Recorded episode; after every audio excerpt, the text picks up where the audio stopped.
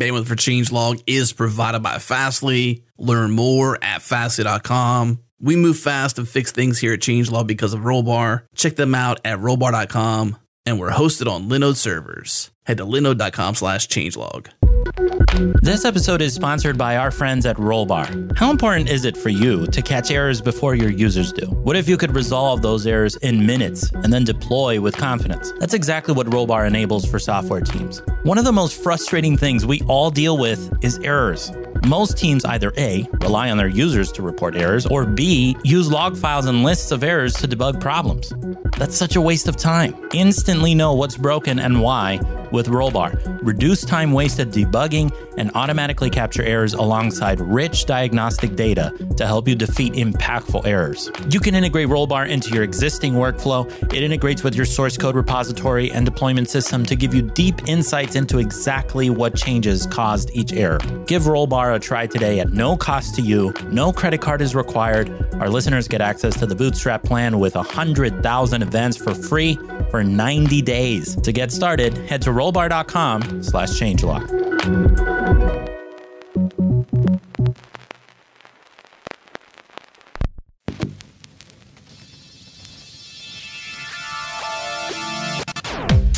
Welcome to JS Party, a weekly celebration of JavaScript and the web. Tune in live on Thursdays at 1 p.m. Eastern, 10 a.m. Pacific at changelog.com slash live. Join the community and Slack with us in real time during the show at changelog.com slash community. Follow us on Twitter. We're at JS Party FM. And now on to the show.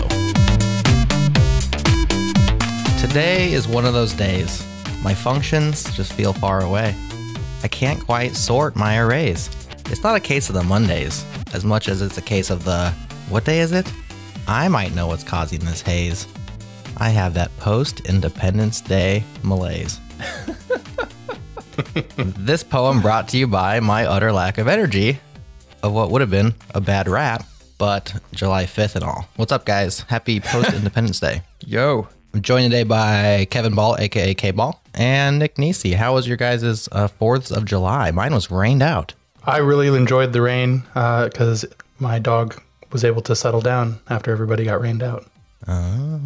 Uh, we had no rain over here. It was lovely. We we had two different potlucks we went to. One for the morning, with you know parade and sack races, as in three legged races and all of that, and then in the evening and biked over to fireworks and all all the whole shebang. Sounds It was perfect. great fun. Yeah, it was good fun. Very cool, very cool. Well, we're we're a bit uh, under the weather because we're uh, we were off yesterday doing various things, whether it was uh, K-ball having fun or us getting rained on or Nick be enjoying the rain because his dog can relax. That's the problem with the Fourth of July. Really, is the dogs. You know, the animals they suffer. Yeah. um, at least some of them. Truth. That's not to But say I didn't all- light off fireworks. I totally did. Yeah.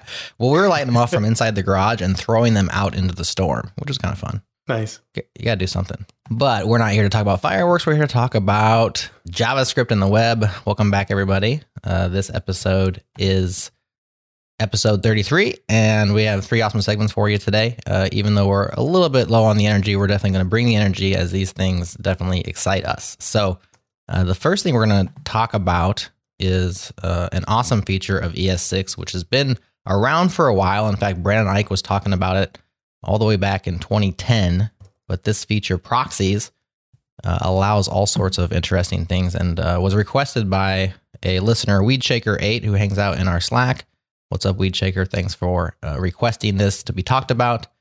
And he even was messaging me and said he just went down the rabbit hole of this overlooked feature, ES6 proxy. Um, it's very interesting what Brendan Eich was saying about it back in 2010. We have a talk in the show notes called Proxies Are Awesome. And it's a long talk by Brendan about proxies. That was back when they were very first introducing it as a feature, and it was just kind of existent inside of Firefox, I believe, at the time. And it's kind of a fun time capsule to go watch that. I watched the first 15 minutes or so, and he's talking about jQuery and he's talking about John Resig and just the, the the conversation of the time is is very interesting to look back on. Um, but nonetheless, here we are in 2018, and it's uh, this feature is very prominent and available in all browsers uh, except for IE. So all edges, I believe, have uh, these features. Of course, it's not just one feature. There's a, there's a bunch of things involved. Um, but older IEs never had it, and there's no polyfill as far as I can tell. So it was kind of unavailable unless you were in certain environments. Here it is today, and we have proxies. So let's do an uh, explain it like I'm five. Nick or Kevin, who feels the most qualified to describe what proxies are in JavaScript and how they work? So a proxy object, uh, it- it's a constructor in uh, all of the browsers except IE, like Jerod was saying, uh, and it allows you to wrap um, any object uh, or function or class and redefine behaviors. So uh, you can say new proxy, pass in the object or function or whatever that you want to proxy, and then you pass in an object literal as the second argument, and that object literal has a number of traps uh, set on it, and those traps are just functions that you provide, and they're they're named things like get or um, get set call um, get prototype of has all of these these different traps. And you you define behavior that happens when those behaviors get called on whatever object you're proxying. So if you're proxying an object and you set a get trap anytime that you try and actually get any property off of that object it's actually going to call your proxy function first and that proxy function can decide what it wants to do based on that so that allows for a lot of power when you want to do something like uh, dynamically create properties on the fly or log things like log who's accessing what or throw errors if you don't have access to view a particular object or a, a particular um, property. Uh, and you can also do that for class instantiation or uh, method calls. And so you can really just get down in the middle and change the behavior of of the object that you're proxying so in, in that way, it's allowing us to do a little bit more metaprogramming in JavaScript. Mhm. Very good. K-Ball, anything to add to that? Yeah, I mean, I think that's that's pretty much the idea. It's letting you uh, create an interceptor layer in between the final level object and and your code. And I think there's a lot of really interesting use cases for this, particularly when you start looking at frameworks and libraries. I'm not Mhm. sure there's that many situations in which you know, your application code needs to be doing proxying, uh, but if you're putting in you know, th- this lets you essentially create middleware for JavaScript objects, right? It's Yep. it's phenomenally powerful. hmm Yeah, I think that the application level concern that I would I would say is definitely there. Although there's other ways of doing this as well. Is uh, like with with validations, with data validations, uh, where you can intercept setters on specific properties and then validate the you know whatever data is in that property, whether it's not something that you want to allow a user to set and then either raise or you know add some sort of an error class or something inside the proxy. So that's one application concern. But I agree with you that most of the use of these things tends to be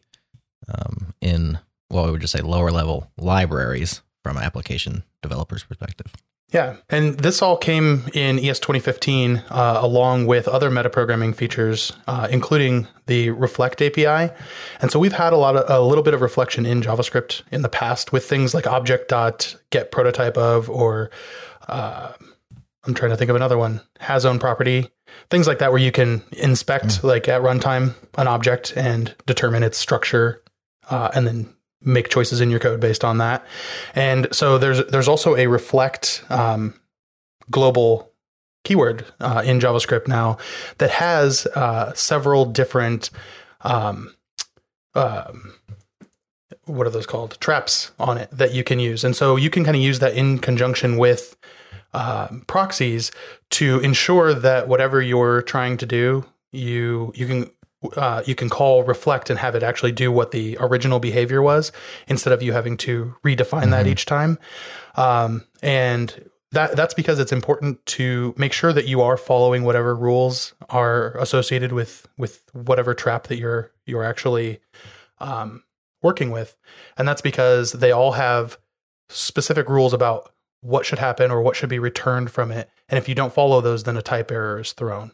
But by just taking uh, taking and using reflect, like if you were just going to add like a logging layer, you can do the logging and then call the reflect um, variant of whatever you're doing, and that and return that, and it will make sure that it returns undefined or it returns the the new length or whatever um, that that you need to work with. Let's talk a little bit about semantics here. So the the word trap I was reading on the Mozilla Developer Network. The reason why they use that word is like it's like harkening back to OS level traps, um, which seems like to me is like a is a far removed reason to name a thing. Um, does trap? I mean, just the idea of like you have a handler object and then you have traps. Are th- are these things uh, unnecessarily uh, opaque to developers? I mean, a word like a hook or a callback or like a like to me a hook just makes more sense Mhm. than trap. Does that trip you guys up, or am I staying No, for own? sure. And and those rules that I was uh, talking about, where each trap has its own specified Yeah. rules, those are actually called invariants, which is also I think adds to confusion because it's not a, a common word that you use in in normal JavaScript programming.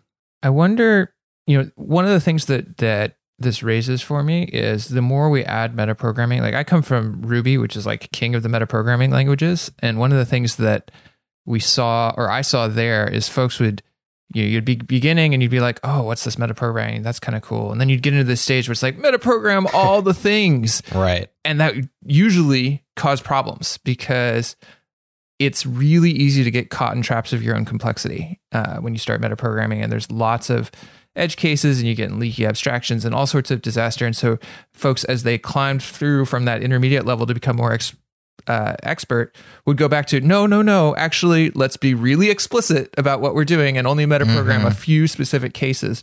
And i wonder if the reason for using this somewhat opaque language Yeah. is to actually try to to say you know what? I know you're used to doing with these things but you need to think about them differently. You need to to be a little bit more careful than you would setting a normal handler function or something along Hmm. those lines That's an interesting idea. I mean, like, kind of like this is serious business, and so slow down and, and kind of check yourself before you wreck yourself, kind of thing. yeah because it, it's so easy to wreck yourself with metaprogramming it really is. It's like what's the saying? Like enough string to hang yourself with, or something like that. yeah it, it gives you all the string that you need and then it will like it's it's special string so it keeps expanding in ways you don't expect That's kind of just a natural life cycle of something new and something powerful, right? Is like, okay, here's this new powerful feature. Metaprogramming is amazing and what it allows us to do. And then it's and then it's, it's sort of the typical hype cycle where it's like, okay, this is amazing. This is life changing. I mean, these are things that we developers say all the time. Like this might have changed my life. And whether we mean that tongue in cheek or like actually this to change completely the way I program, um, we say it a lot. And then it's kind of like you said, Kevin. It's uh, just massive adoption everywhere. You know, I had this brand new shiny big hammer, and just everything is a nail right now. And so you do all that, and then you start to you live in that. You know, you've made your bed, and now you have to lie in it for a while, and you start to realize, oh, this is an uncomfortable bed. This is a restrictive bed, or this is a dangerous bed. And you know, through time, then you learn like moderation and where to apply these things and where it's too far. But you can't really get to the end, right? You can't get to that final understanding as a as an individual or even as a community until we kind of push those limits and see where they're at. So it's kind of like a it's like a cycle of progress, but it's it's not like we can skip the cycle because how do we know where the edges are if we don't push them? Yeah, and I think that one nice thing about proxies are um, they're relatively safe to use if you want to use them. And what I mean is, uh, you're you could proxy something like the um, the global array object, but you're not actually changing that array object at all, um, or the, you're not actually changing the array class at all, uh, because you have to use the proxy uh, that is returned from that new proxy call. And so in that case, if you were doing that, it would return a new uh, constructor for arrays that would pass through to the original array constructor, but you're not changing arrays globally throughout your application or throughout your entire page. It's only when you use that proxy. So um, you can kind of isolate it and use it Mm. just in specific areas without affecting the entire page, unless you are, you know, returning the proxy object uh, as like your your default export or the main export that you use. So we discussed a little bit some of the use cases we mentioned, uh, uh, limiting property access, or the, specifically on gets and sets. Nick, you talked about proxying that. Validations, uh, I referenced. Um, profiling is another good one. You talked about the reflection APIs as well. The big one is, I think, what uh, K-Ball you were alluding to early, which this allows you to uh, to do data binding and to provide really uh, tools for other people to uh, to build upon. So you were talking about a little bit of that with regard to Vue. K-Ball, do you want to open up that conversation? I know you've been diving into Vue, or you've been in, into Vue for a while now, and talk about some of uh, maybe its use of proxies or um, how frameworks are using these things.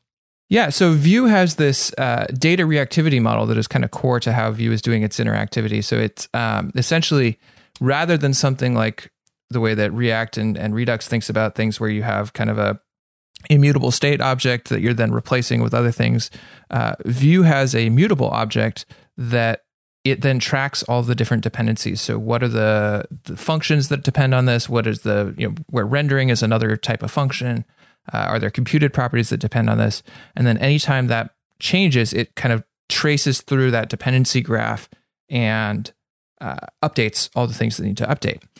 That right now, today, is done with a kind of fake proxy system that they built using getters and setters uh, because they want to support older versions of IE, things like that. It has some odd edge cases because there's some things that you can't do right with getters and setters, um, or you can't track. Uh, like, for example, if you have an object, you can track and you know the set of keys, you can track changes to those keys and put it, but you actually, there's no way right now to intercept inserting a new key. So I put in a new key Um, and my reactivity model breaks. And they have a wrapper that you can uh, use to to put that in with the correct tracking in place. If you know that okay, I've got this limitation, so I, instead of just directly writing to my object that I expect to be reactive, I need to use Vue.set to to write to it so that it, it gets all the right reactivity. But with proxies, those limitations would go away completely. And so there's uh, a branch under development. There's all sorts of stuff essentially to to shift the reactivity model to be completely proxy based.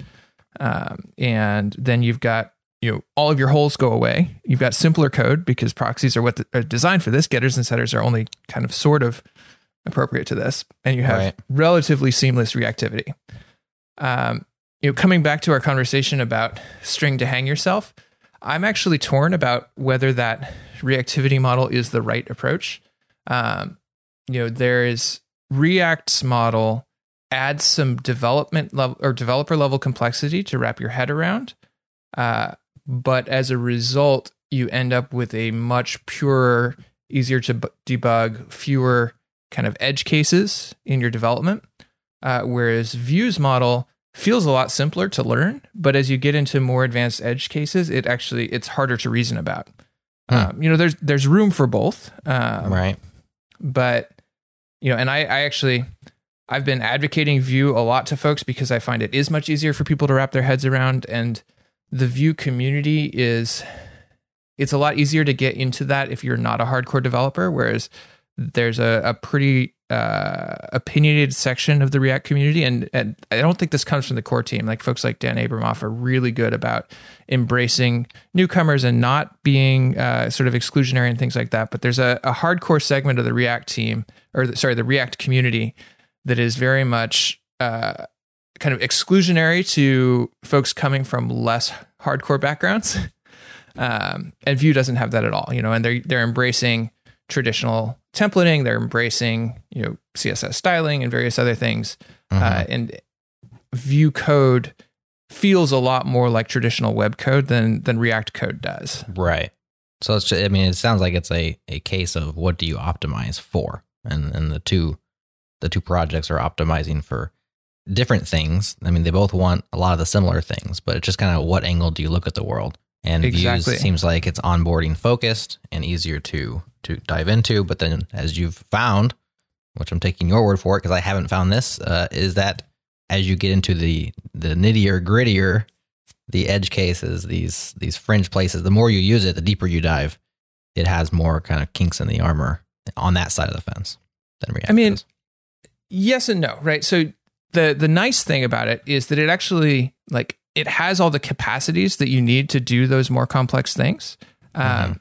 But React sort of forces you there up front, right? So like if you're doing things the React way, you're not going to have to reshift your thinking as you start to get into these more complex cases because you're already Mm, you know being very state driven and, and dealing with immutability and being very careful about your data model I see.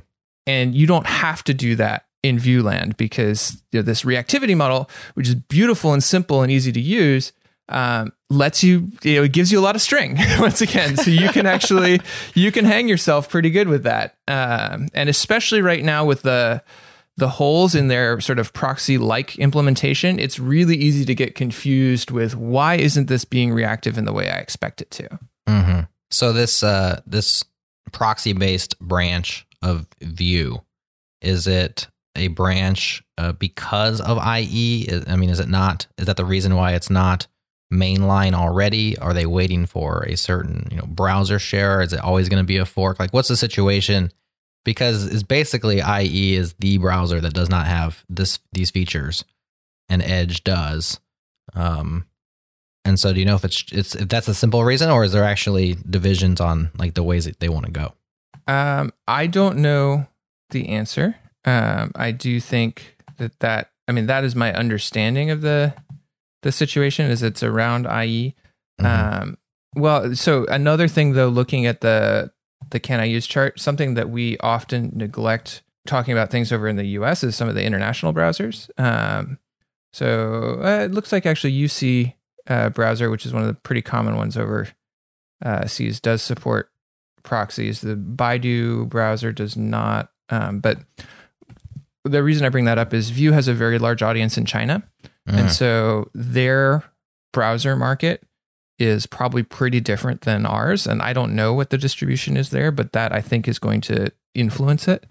Um, you know, something that's going to come up when we, we talked about, you know, reusable components to, to the nth degree when you start talking about frameworks is you have to be conscious of all those edge cases and users, right? Like, uh, for example, in uh, when I was working on ZURB Foundation a lot, we turned down a lot of features or put them as sort of extensions to the framework uh, because we had a large audience or a large set of users who were doing government work.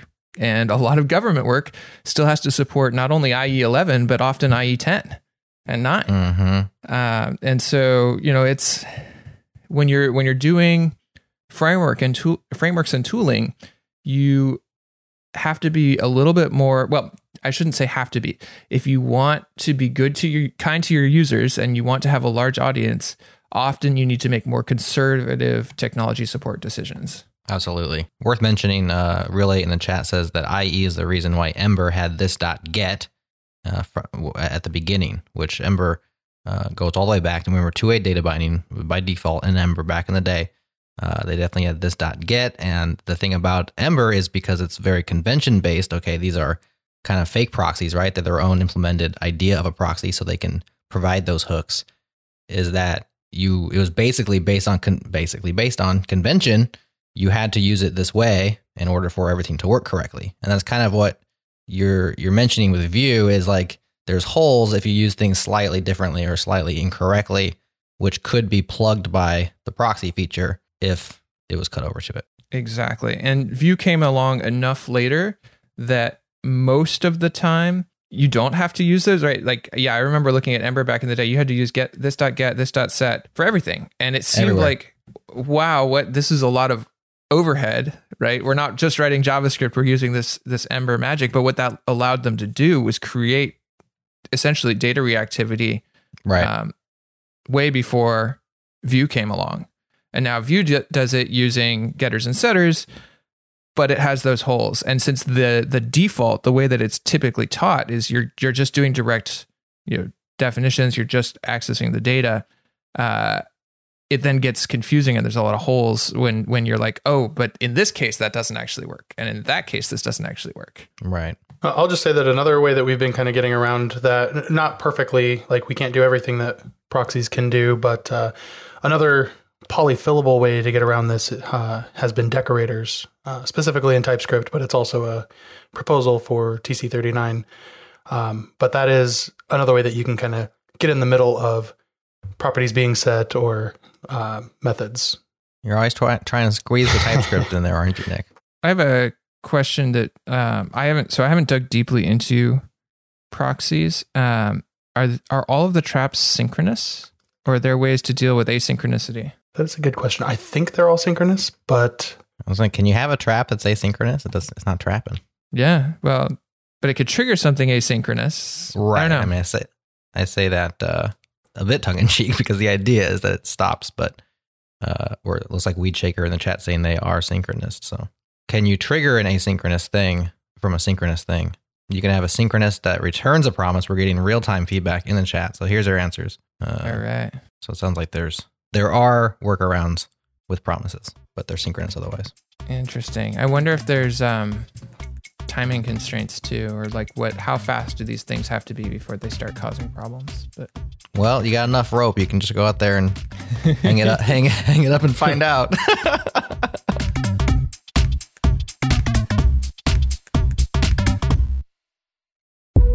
This episode of JS Party is brought to you by Hired. One thing people hate doing is searching for a new job. It's so painful to search through open positions on every job board under the sun. The process to find a new job is such a mess. If only there was an easier way. Well, I'm here to tell you there is. Our friends at Hired have made it so companies send you offers with salary, benefits, and even equity up front. All you have to do is answer a few questions to showcase who you are and what type of job you're looking for. They work with more than 6,000 companies from startups to large publicly traded companies and 14 major tech hubs in North America and Europe. You get to see all of your interview requests. You can accept, reject, or make changes to their offer even before you talk with anyone. And here's the kicker it's totally free. This isn't going to cost you anything. It's not like you have to go there and spend money to get this opportunity. And if you get a job through Hired, they're even going to give you a bonus. It's normally $300, but since you're a listener of JS Party, they're going to give you $600 instead. And even if you're not looking for a job, you can refer a friend,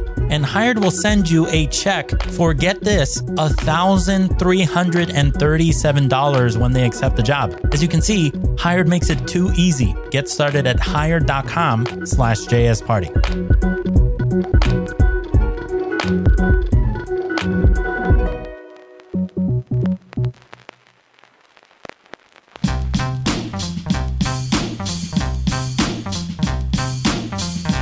right, we're back and we're going to talk about reusable components. Uh, something that we would all love to have. Something that seems difficult is to, first of all, write write reusable components, but then actually share them with others, whether it's internal to our own teams or externally to the world. Of course, K-Ball, you have a lot of experience with sharing things in terms of front end with the world with all the work on ZURB Foundation. Um, but today we're going to focus on a pretty new project called Bit and you can find it at bitsource.io, B I T S R C I O, link in the notes, where they are saying imagine all of your components are organized on the cloud, made discoverable for your team, and synced in all your projects. That's Bit. Now, I should say that this is a commercial enterprise. Um, there is an open source. I mean, Bit itself is open source and you can self host. And so they're kind of very much following kind of a GitHub model with Bit, where uh, the Bit tooling is kind of like Git, and Bit Source IO is kind of like GitHub, where they'll host your things and you can have repos and stuff for for pay.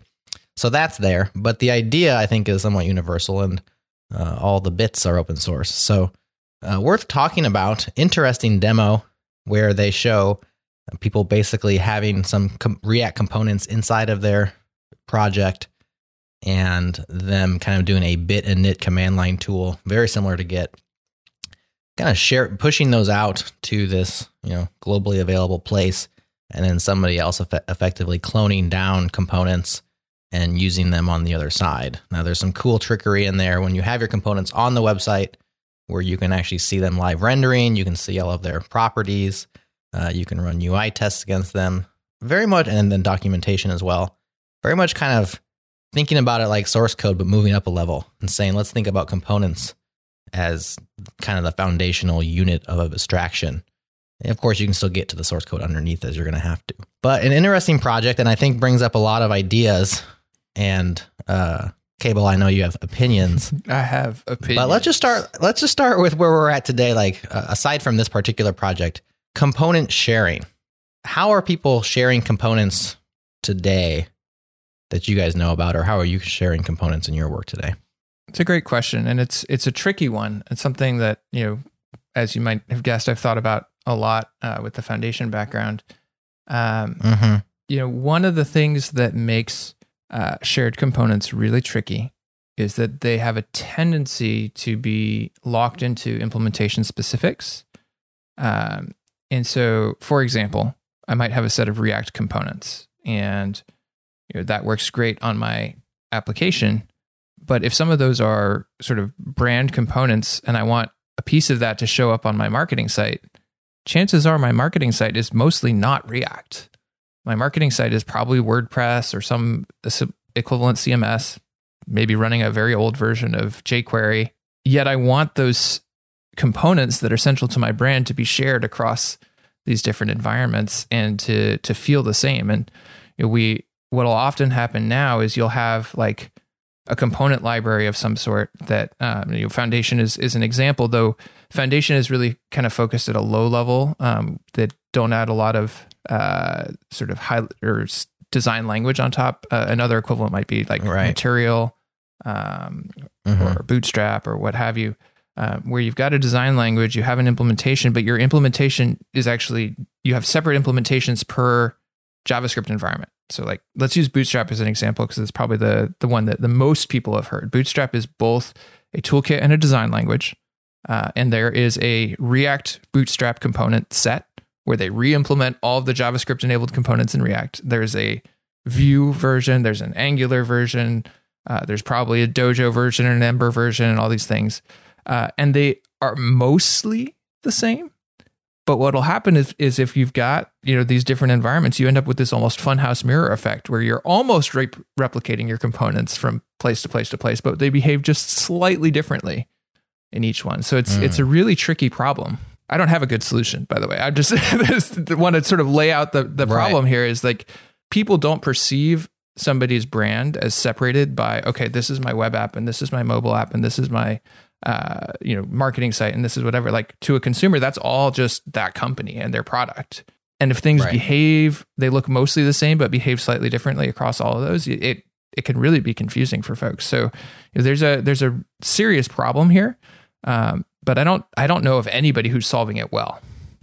Nick, do you have uh, similar similar findings with uh, sharing components? Or I know you work on lots of large scale applications that may, may already have you know Bootstrap just available, but is there sharing across repos or across teams anywhere in your work that you guys have dealt with these issues? Um, a little bit, yeah. Uh, so, like the the main way that we're tackling this in Dojo is you can export individual components as a as web components, and then just bring those in anywhere, um, and, and use them. But that doesn't necessarily get around all of the all of the issues that K-Ball brought up. I don't think, uh, but it does get us pretty close. And uh, the most recent project I worked on, we we did just that. We kind of created three individual components. We had examples of them working together in a Dojo app, but then we also exported them as uh, web components and had an example of them all running together. So they were all completely isolated and only cared about the the properties um, that you pass to it going in and out, uh, and that was it. Um, other ones that I've seen really are are like I'm forgetting the name of that Ionic project, uh, Stencil, uh, that kind of does the same thing where Mm. it's you you're just building individual web components and uh, doing that. So I guess taking the web components approach is is the the way that I've been looking at it. I like that because it gives you a sort of universal compile to framework that Mhm. and and once again then like a, a s- a kind of interface or API that you can then interact with so that you can uh, take this component and share it because sharing within a, a JavaScript environment like if we've standardized our company and we're doing everything in React and we're using a you know uh, Gatsby for our marketing site whatever like there's not a, actually a problem and plenty of people are doing that well where they share components within the framework um, it's when you start bridging these gaps in the organization between okay this team's doing react but the marketing team sure as heck isn't um, that that you run into problems. And if we can compile the web components plug them in everywhere and still have a way to interact with them in a sort of way that works across these different frameworks that's actually that's a really good solution. So let's turn our focus back to this particular project then, instead of the the the generic uh, projects at large. I mean, it works with Angular, React, uh, Vue, Node, and this idea of of basically having kind of a separate but integrated tracking of components. You know, separate. I mean, from the rest of your sort. Like they're obviously still in your source code, but you're tagging them and you're exporting and importing and pushing and pulling components separately um, but from within your own projects right like not not right. their own Is that something that exactly like they're in your projects, but then they're also out here, and then they're in some other project, but there's also get involved. Is this something that's like resonating, or is it uh, confusing to you? I know the demo video is very nice, and we, we encourage everybody to go watch it because I think these are ideas we're sharing.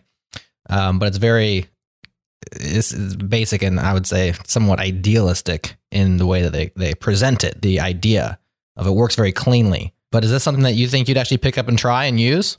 So watching just for context, let's let's describe a little bit of the the video a little more. So the Sure. idea they have is okay, I have a component in my app.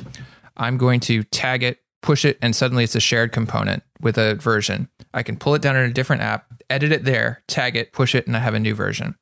Uh, so it's saying, Right. okay, instead of having to separate this out into an individual package where I'm going to edit in that location, I'm going to be editing it in place in any one of a number of places and pushing and pulling from there. Uh, to me, this raises some huge red flags, um, and the the reason I'm trying I've been trying to wrap my head around like what exactly is it that or how would I explain what I'm concerned with? I think the the biggest thing here is you know conflating the technical problem of I'm going to separate this thing out into a separate repo with the Mm-hmm. decision making programming problem of how do I make this something that is going to work well across multiple repos, right? Like I could easily see if I have two people working on this, I make a, a change here on this side, I push it up, somebody else pulls it down, they say, oh, that's not the way I want it to behave. I'm going to make a different change, push it up. And instead of ending up with a well defined shareable component with a clean interface, I end up with something that has 20 different application specific pieces that happen to have been pushed up from all these different applications.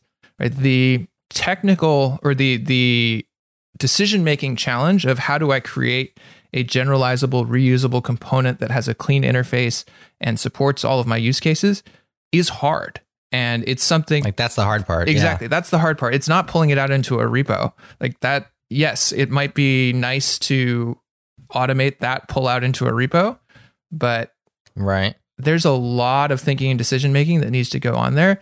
And as you version and change things, you need to have that bigger perspective of what are all the places this is going, not just how is this functioning in my app right now. Yeah. And I mean, I, when I start to get nervous about this idea, like I'm thinking about it in a practical sense of using this tool alongside Git for version control, right? I start to think the issues that the, the thing that makes me nervous is like sharing components before they're ready, right? Like massive iteration on these components from two two different developers who who are who are sharing a UI widget across two projects with different needs. Yep. It sounds like management hell, Mhm. right? It sounds like merge conflict is going to, ha- you know, yeah, your Git merge conflict. I'm sure there's a bit merge conflict of some kind where I've made changes that are incompatible with the changes that you've made, and we're both pushing them up to the component, you know, cloud. To me, that that makes me nervous. But then I say, well, that's really just that would be like premature sharing of a component. Like it has to reach a certain level of maturation or flexibility. Like you said, the hard parts have to kind of be done before sharing the component is even useful. Otherwise, you know, you're just ask having two people or n people changing something that's like still massively in flux.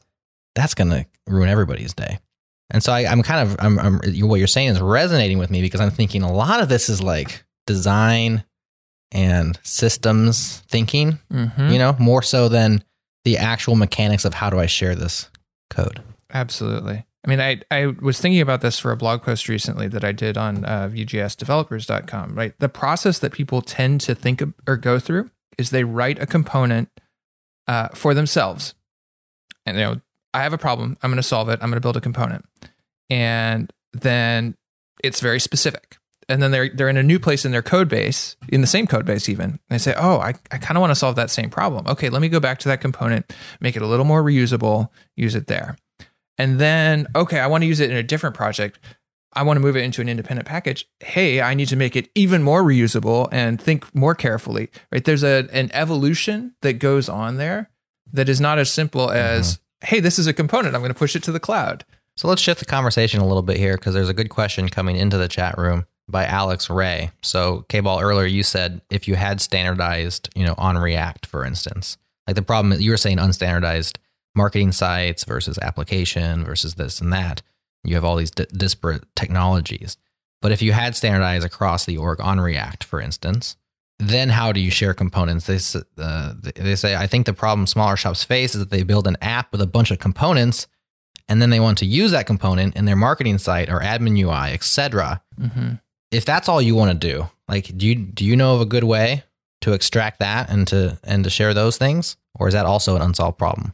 bringing it out into you know individual npm packages or a, a framework library um, that could be it could be published to npm it could be just a repository um, you know separating out those components into something that is installable is relatively well solved um, you know i Mhm. think there's there's plenty of resources you can find i mean there's articles on how do i pull this thing out into its own package like i don't think unless I'm missing something, the technical challenge of how do I take a component and turn it into a uh, package that I can install into other applications is not like that's a that's a pretty solved problem.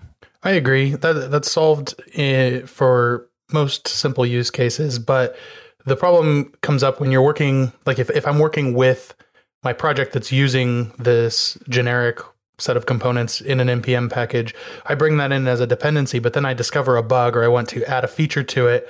Um, then there's actually a lot of, of pain right now uh, at least for me i haven't figured out how to to very well do it uh, in linking those projects together locally for development so i can make the changes i need in the package in, in the package repo uh, and then test them in the um, Mm-hmm, the the app that's using it, uh, and that further gets complicated when you have a transpilation step, whether that's uh, Babel or TypeScript, uh, because a lot of the tooling, like npm link, doesn't doesn't link properly to the like build directory uh, for for your TypeScript code, and so it's it's still pretty tough to do that. And if that if this can help solve that, uh, that would be uh, a big step forward, I think. But I'm not I'm not clear that it does. That's a good point. Interesting. Yeah, I've primarily used npm link, uh, though I think a lot of times what I was doing there, yeah, was I was I was direct. I was not including the transpiled version. I was actually I would set up my project to pull in and do the compilation on the project side. Hmm. What I'm doing right now is is not very easy. I'm I'm running a a build step that creates a tarball in the one project, and then I'm uh, pointing to that tarball in my other project and using it. Uh, so it's not not quite straightforward um, right now, but I'm working on trying to fix that and make it simpler. Yeah, Chris in the chat brings up that npm link it does link to the build directory. Like, I mean, as I understand it, npm link basically just puts a symbolic link to wherever your your directory is. So maybe the problem is what how you're watching in the library side, Yeah, so that that the be. transpilation happens. Because a, a lot of libraries are set up such that uh, their standard build does not um, build into the the dist directory or something like that. They only do that on release. Mm-hmm. Um, Right. so if you're set up that way, um, you you would probably need essentially a under development build version that is going to auto update your build directory. Yeah. Um, yeah, which is yeah for a for an open source library is pretty non-standard because you don't often want to be updating dist for all your change. You want to do that once on release. Um, though, I mean, just thinking back, what we did in Foundation is we had the dist directory that was updated you know, once per release, but then we also had a build directory that was updated that we could use for for development. And so then on the client, as I was doing it, you could just basically instead of looking straight at dist, you look at the build for your your library. Um, so then you're you're tapping into that auto change, auto update. Well, let's end this part of the conversation with a bit of a call to action for the listeners. If you are out there and have a whiz bang solution for these things, or just something that you're relatively happy with, uh, hit us up and let us know. We would love to hear about what you're doing to manage the the sharing of these components across your projects. Uh, JS Party FM on Twitter. We also have a ping repo where you can uh, holler at us, uh, tell us whatever you like, tell us you love the show, tell us you hate the show, tell us you'd like to hear about a specific topic or have a specific guest on. That's at github.com slash the changelog slash ping. You can open up an issue there and just let us know that you are interested in discussing JS Party, and that would be awesome.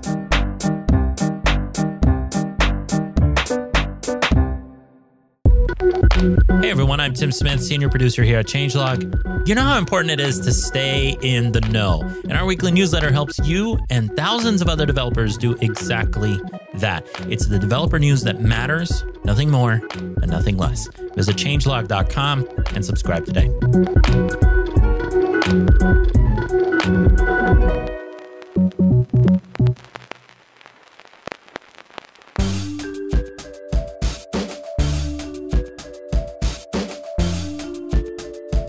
All right, guys, let's switch gears a little bit and let's let's talk to ourselves. Let's talk to our younger selves and do a little segment where uh, we reflect back and ask ourselves the question: If I had to start all over again in technology or in software development,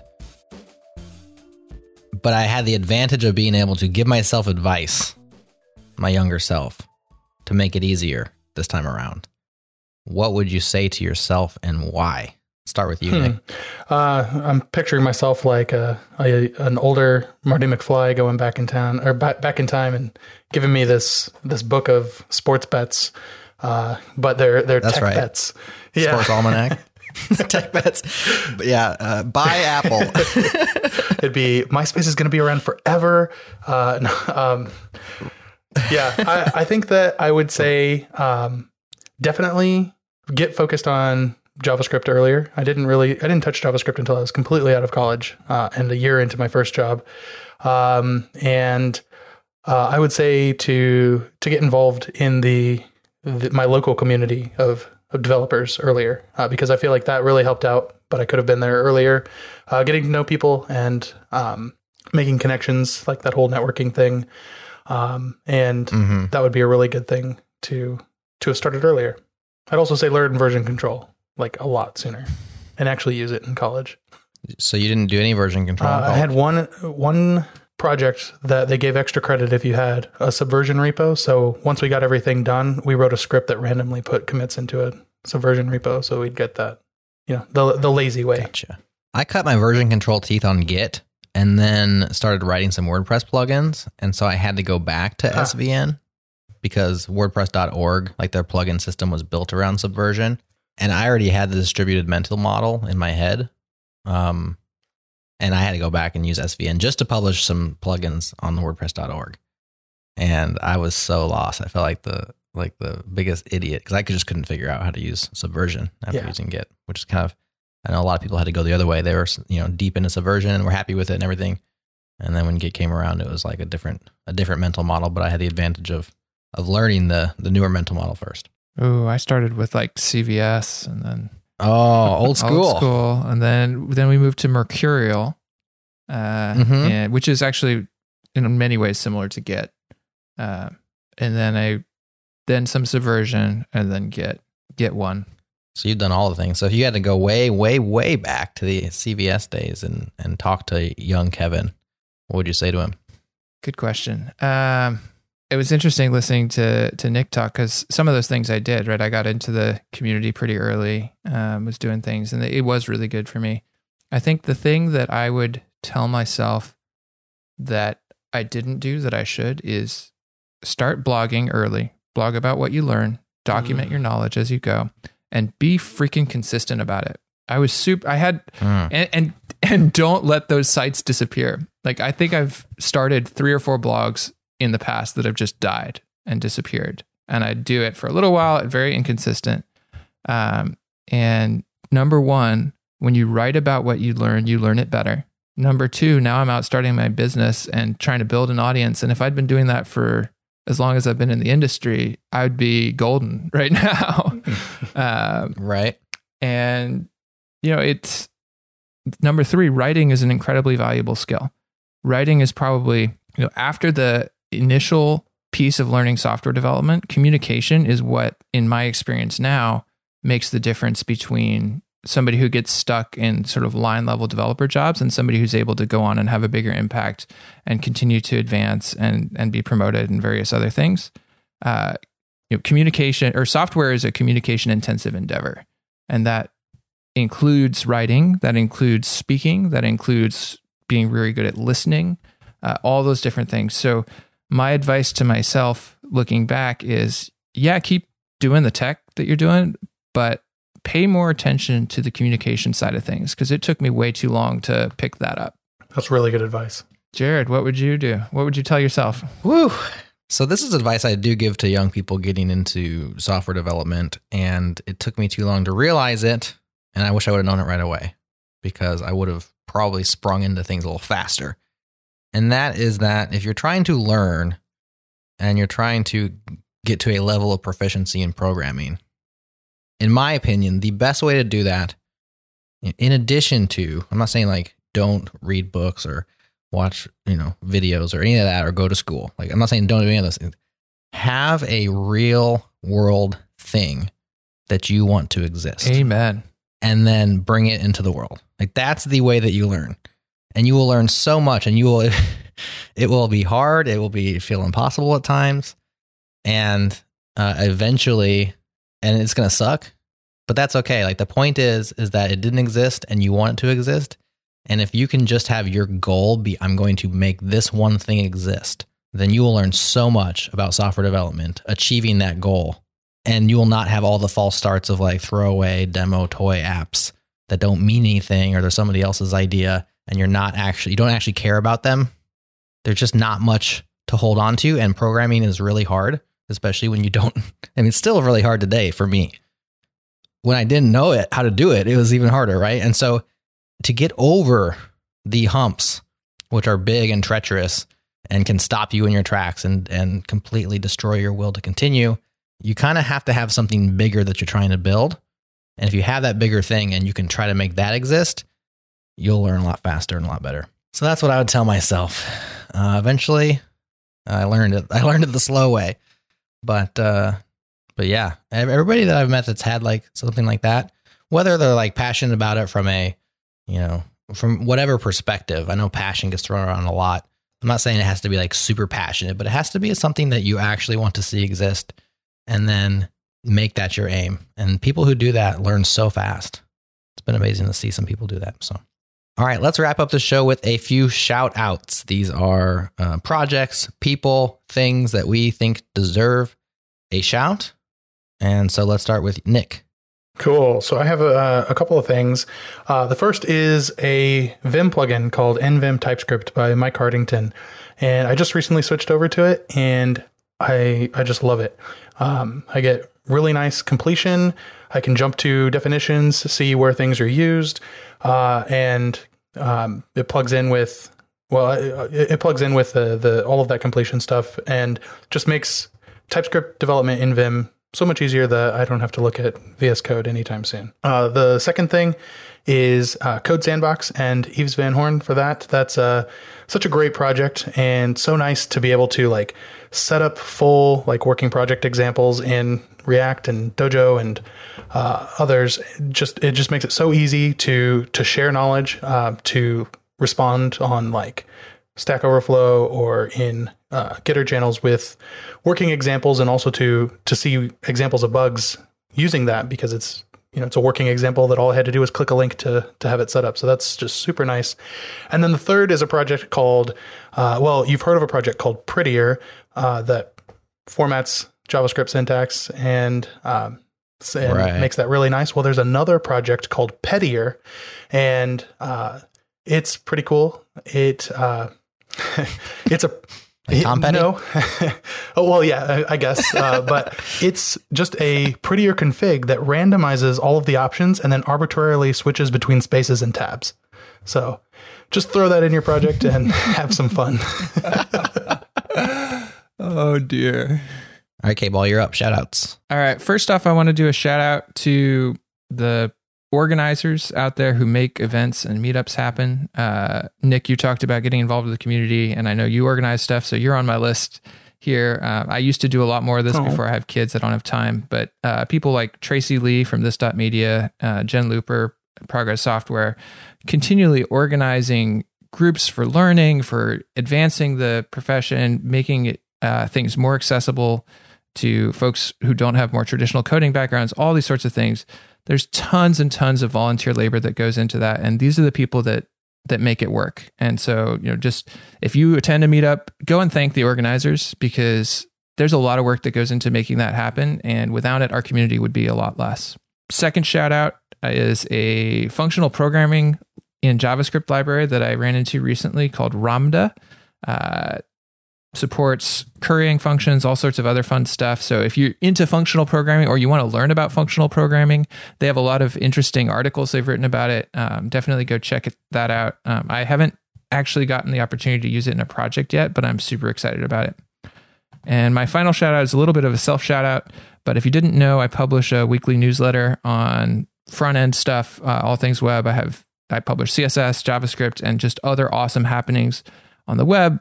Articles. I do a lot of focus on fundamentals, but I also include big happenings and good tutorials for all the major frameworks. So that's the Friday front end. You can find it on my website, zendev.com. And I can vouch for Friday front end's quality because I'm a happy reader of Friday front end. So thank you very much for putting that together. And definitely to the listeners, if you like K-ball and you like the front end, I mean, what's not to love? Go check that out. All right, my two shout outs. First one goes to Jakob Egger, who is a developer, I think, in Australia, but I'm not sure his exact locale. Uh, developer of the Mac application called Postico, which is a Mac GUI for the Postgres database, which is my my database of choice. Um, for a long time, Sequel Pro was, in my opinion, the best game in town in terms of very nice GUIs for for databases, but it was SQL only, and many of us were waiting and waiting and, waiting for uh, alternate database support because there really wasn't anything awesome for Postgres. Postico, Postico is awesome. Uh, it's not free; it's a paid application, but it's an indie developer, and so you know support that. And uh, it's something I use all day, every day, and so I just really appreciate that Jakob made it. The second one is Tmuxinator. Longtime screen user myself, uh, finally made the Tmux cut over a couple years back, and a lot of that had to do with this Ruby gem called Tmuxinator. So what Tmuxinator does is it allows you to pre-configure and manage specific Tmux sessions um, so that you can have everything set up for specific projects in a very declarative kind of a dot file format. And then you can just, uh, instead of typing tmux, you just type mux and then you put type the name of the session. And so you can have your splits all set up.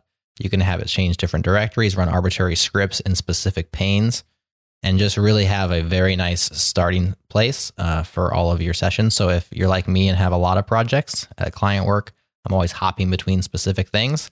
I can just easily fire up this specific session, have it configured exactly the way I want to um, for that programming task. So Tmuxinator, which is built by a bunch of people, long time program.